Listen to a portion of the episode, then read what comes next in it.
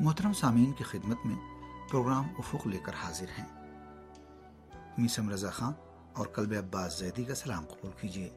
آج کے اس پروگرام میں انسان کی ظاہری اور باطنی خصوصیات اور سماجی تعلقات میں اس کی اہمیت کے حوالے سے کچھ گفتگو پیش کریں گے۔ امید ہے آپ بھی پسند فرمائیں گے۔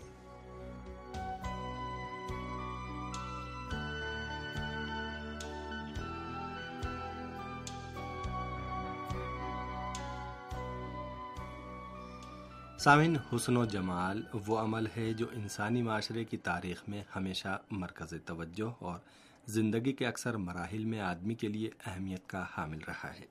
اور یہ زیبائی انسان کے ظاہری مسائل یعنی لباس اور ترتیب و تنظیم وغیرہ سے لے کر باطنی اور روحانی و معنوی امور یعنی افکار و نظریات اور عقائد وغیرہ کو شامل ہے۔ زیبائی کی جاذبیت و دلکشی آدمی کے فطری رجحانات کا نتیجہ ہے۔ آراستگی کوئی ایسا عمل نہیں ہے جو سیکھنے اور سکھانے سے تعلق رکھتا ہو۔ مرتب اور منظم زندگی بسر کرنا سکھانے سے نہیں آتا، بلکہ انسان اپنی زندگی کے آغاز سے ہی احساس زیبائی کا حامل رہا ہے۔ حتیٰ بچے بھی اپنے لباس کی زیبائی اور رنگ و طرز کے بارے میں حساسیت کا مظاہرہ کرتے ہیں اور زیبا ترین کے انتخاب پر خصوصی توجہ دیتے ہیں۔ سامعین، حسن و جمال اور سجاوٹ فردی اور اجتماعی آداب میں شامل ہیں اور اہمیت کی بھی حامل ہیں۔ اس سلسلے میں موجود آیات و روایات کے پیش نظر یہ کہا جا سکتا ہے کہ حسن کی دو قسمیں ہیں، ظاہری اور باطنی۔ اسلام نے ایک جامع اور مکمل دین کی حیثیت سے جس طرح انسان کے باطن کی صفائی اور اس کی خوبصورتی پر توجہ دی ہے، اسی طرح انسان کے ظاہر اور اسلامی معاشرے کی ظاہری زیب و زینت پر بھی خاص توجہ دی ہے۔ ہر مسلمان شخص کا یہ فریضہ ہے کہ اپنی اور اپنے ماحول کی آراستگی کا خیال رکھے۔ ظاہری زیب و زینت بھی مختلف قسم کے مظاہر کی حامل ہوتی ہے اور جیسا کہ آپ جانتے ہیں کہ ظاہری زیبائش کے اہم حصوں کا تعلق انسانوں کی پوشش اور لباس کی نوعیت سے ہے اور اسلام میں اس پر تاکید بھی کی گئی ہے کہ انسان کو چاہیے کہ عبادت کے وقت اپنی ظاہری زیبائش کا خیال رکھے۔ روایت میں ہے کہ حضرت امام حسن نماز کے وقت بہترین اور زیبا ترین لباس زیبتن فرماتے تھے۔ آپ سے پوچھا گیا کہ آپ اچھے اور بہترین کپڑے پہن کر نماز کیوں پڑھتے ہیں؟ تو آپ نے فرمایا، خدا جمیل ہے اور جمال کو دوست رکھتا ہے، اس لیے میں نے حضور پروردگار میں حاضری دینے کے لیے اپنے آپ کو آمادہ کیا ہے، کیونکہ اس نے حکم دیا ہے کہ مسجد میں جانے کے وقت اپنی زیب و زینت کا خیال رکھو۔ اسی لیے میں نماز کے وقت بہترین لباس زیب تن کرنے کو دوست رکھتا ہوں۔ اسی طرح اپنے برادر ایمانی کی ملاقات کو جاتے وقت اپنی زیبائی پر توجہ دینے کے بارے میں فرماتے ہیں کہ خدا اس عمل کو دوست رکھتا ہے کہ جب اس کا مومن بندہ اپنے بھائی کی ملاقات کو جائے تو اس کے پاس جاتے وقت اپنے کو آمادہ اور آراستہ کر لے۔ اچھا اور مناسب لباس خدا سے نزدیکی اور قربت کا باعث ہے۔ حضرت امام جعفر صادق علیہ السلام فرماتے ہیں، اپنے آپ کو لباس سے آراستہ کرو کیونکہ خدا جمیل ہے اور جمال و زیبائی کو دوست رکھتا ہے۔ بنا بنی جب انسان یہ محسوس کرتا ہے کہ اس نے لباس پہن کر اپنے محبوب کی رضامندی حاصل کی ہے، تو یہ عمل اس کے روحانی اور نفسیاتی نشاط و شادابی کی فراہمی کا باعث بنتا ہے۔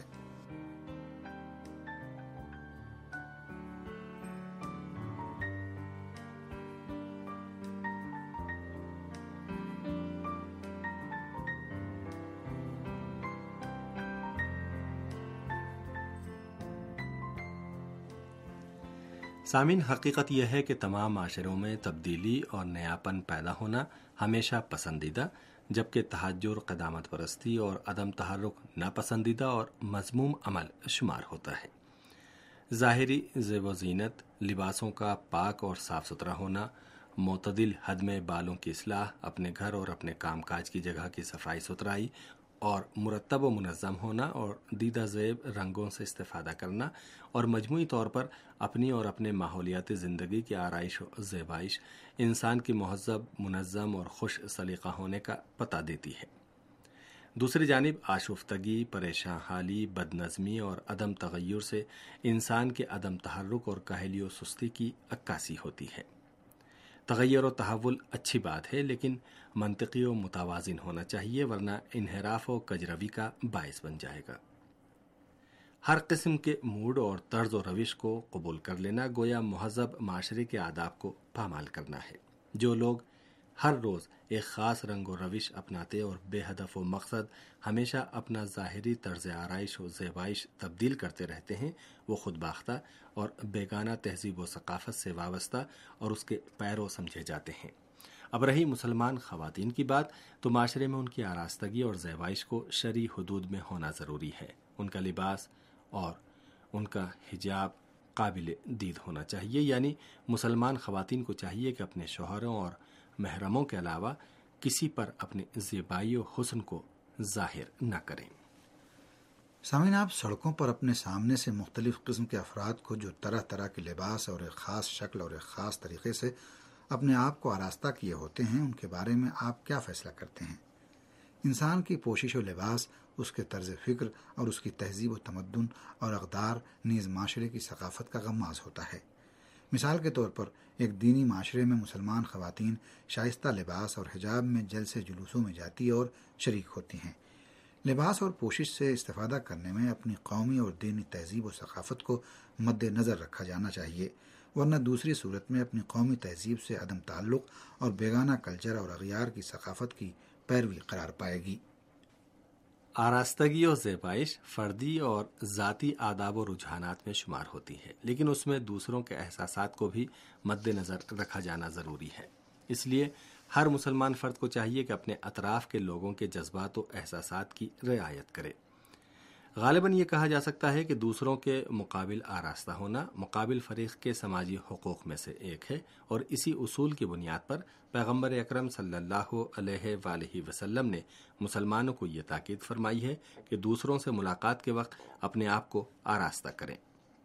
حضور ختمی مرتبت صلی اللہ علیہ وآلہ وسلم مکمل طور پر ان امور کے پابند تھے۔ اس سلسلے میں مولا متقیان حضرت علی علیہ السلاۃ وسلام فرماتے ہیں، رسول خدا صلی اللہ علیہ وآلہ وسلم بالوں میں کنگھی کرتے تھے اور زیادہ تر انہیں مرتب و منظم رکھتے تھے۔ تاریخ میں آیا ہے کہ رسول اکرم صلی اللہ علیہ وآلہ وسلم جب کسی بزم میں جانے اور لوگوں سے ملاقات کرنے کا ارادہ فرماتے تھے، تو پہلے اپنے آپ کو آراستہ کرتے تھے۔ آئینے میں اپنا چہرہ دیکھتے تھے، سر اور داڑھی میں کنگھی کرتے تھے۔ صاف ستھرے اور پاک و پاکیزہ کپڑے زیب تن فرماتے تھے اور ایسا خوشبودار عطر لگاتے تھے کہ دور سے ہی آپ کے عطر کی خوشبو محسوس ہونے لگتی تھی۔ ظاہری زیبائش اور صفائی و پاکیزگی انسان کی ظاہری کشش اور جاذبیت میں اہم کردار کی حامل ہے۔ انسان کا دلکش اور دیدہ زیب ظاہر اس کے باطنی سکون کا عکاس ہوتا ہے۔ آرائش و زیبائش انسان کے روحانی اور نفسیاتی آرام و سکون کا باعث ہے اور اس کے برخلاف ظاہری بد نظمی اندرونی عدم استحکام اور عدم اطمینان کا سبب ہے۔ اگر انسان اپنے ظاہر اور باطن دونوں کی آراستگی کا خیال رکھے، تو یہ امر اس کی شخصیت میں تعادل و توازن کی برقراری کا باعث بنے گا اور لوگوں میں اس کی محبوبیت اور مقبولیت میں اضافہ ہوگا۔ بالفاظ دیگر دوسروں کے دلوں میں نفوذ اور مقبولیت باطن کی آرائش و زیبائش اور تہذیب نفس کا نتیجہ ہے۔ سامن، جیسا کہ ہم عرض کر چکے ہیں کہ اسلام نے ظاہری آراستگی کے ساتھ ساتھ انسان کی باطنی زیبائش پر بھی کہ جس کا تعلق انسان کی روح و نفس سے ہے، کافی توجہ دی ہے۔ ظاہر کا آراستہ ہونا ایک اسلامی انسانی سلیقہ ہے، لیکن اس کے ساتھ ہر مسلمان کا یہ فریضہ ہے کہ اپنے باطن کی زیبائش پر بھی خصوصی توجہ دے۔ اور اس طرح اسلام کے نقطہ نظر سے اسے بہترین اصول حیات میسر ہو جائے گا۔ تزکیہ نفس، صبر، رضامندی، فروتنی، توازو، سخاوت و بخشش اور انصاف پسندی انسان کی روح و نفس کی زینت ہیں۔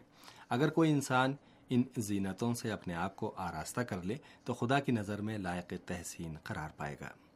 یہ بھی کہنا درست ہوگا کہ ایمان، روح و نفس کی تمام زیبائیوں سے افضل ہے۔ چوتھے امام حضرت امام زین العابدین علیہ السلاۃ وسلام دعائے مکارم اخلاق میں خدا کے حضور عرض کرتے ہیں۔ بار الہ محمد و علیہ محمد پر درود بھیج اور مجھے شائستہ زینتوں سے نواز اور عدل و انصاف میں اضافے قزم غیظ اور حسد و کینے کی آگ خاموش کرنے، لوگوں میں پائی جانے والی برائیوں کو دور کرنے، فروتنی و توازو خیر و نیکی کی ترویج، خوش رفتاری و خوش اخلاقی کی توفیق عطا فرما۔ اور زیور متقین سے آراستہ فرما دے